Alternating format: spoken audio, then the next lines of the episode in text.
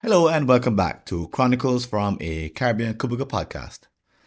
This is Francis Wade, and here's an article I wrote for the Jamaica Gleaner. It's entitled Balancing Social and Intellectual Challenges. Your company is dealing with a significant challenge. Due to the complexity of the issue, it's hard to determine the right path forward. This is an intellectual puzzle that needs the attention of analytic minds. But is finding the optimal answer your only concern? After all, the management team has had implementations in the past. As such, you sense that the soft side warrants some consideration to succeed by the end.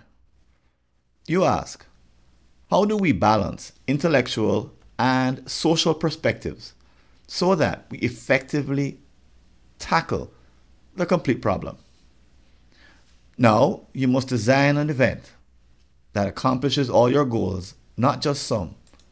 Here are some suggested ways to shape your interventions using the example of your company's corporate strategic plan. Number one, determine acceptable outcomes. Before the exercise starts, you need to create a clear picture of the final result. Rather than fixate on a single point, craft an array of acceptable outcomes. Here are some questions you can begin with. How important is it to get the exact right answer? How close do you have to come? What other soft skills and communications targets need to be accomplished? Will the team solving the problem be also in charge of implementing it? To respond to these questions, consider the following the purpose of a strategic planning exercise is not to craft the perfect document. The output is not at all like a book which could be written by an anonymous author. Therefore, a consultant can't be hired to do the thinking for your executive team. For similar reasons, your CEO shouldn't do this task on his or her own either. Consider the idea that it's possible to capture the ideal language on paper, but do so in a way that ultimately fails. So don't fixate on the written words. Instead, concentrate on the decisions to be made.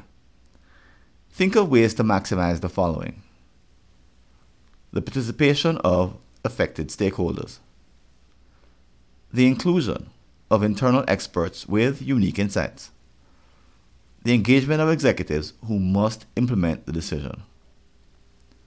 But understanding the end result in this broad way is just the start. Number two, a social activity. When you offer a math problem to a student, even if the theory required is advanced, the general idea is that only a single solution exists. But in our example, the process followed to derive the answers has everything to do with the chances of effective implementation. If you include the right people appropriately, you increase the odds that the final strategic plan will be embraced. To illustrate, imagine locking a group of colleagues in a room. The only way they can escape is to solve a difficult puzzle. Studies have shown that the bonding which may occur in such situations is transformative, even for a bunch of strangers. This is especially true if the task is challenging and the activity is meant to accomplish an explicit higher purpose. Why is this important? It all means that to hit your stated outcomes, you must address the soft side of the team's activities. In your design, this aspect needs to be fostered, not left to chance. Given this fact, scrutinize every step along the way with a social lens. Plan each activity to help the team make progress towards effective problem solving and future implementation. Fail to do so, and even the initial invitations sent out to ask team members to save the date can be unsuccessful. How?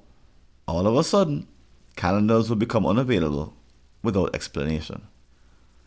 Number three, unique interlocking information. Get the executive team working well together, and you will find that its collective IQ is greater than that of any individual. As members bring different areas of expertise to bear, you'll see where unique discussions emerge. Once again, these are impossible for even McKinsey consultants to have. Only people with an in depth understanding who trust each other's knowledge can engage deeply.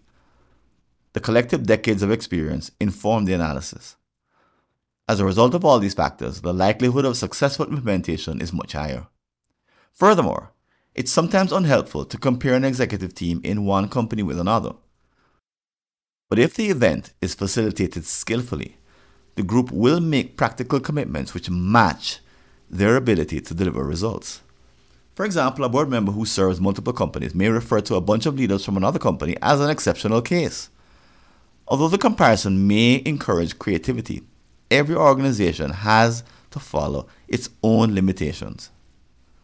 Realistic planning means considering constraints before making new commitments.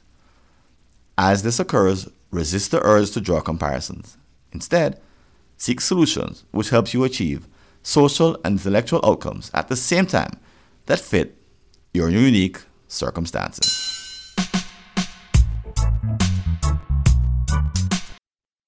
Thanks for listening.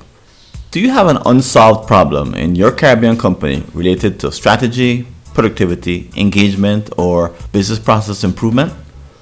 Just visit a searchable listing of all my prior articles and you may be able to help yourself to a fresh line of thinking. Go to blog.fwconsulting.com or see the show notes.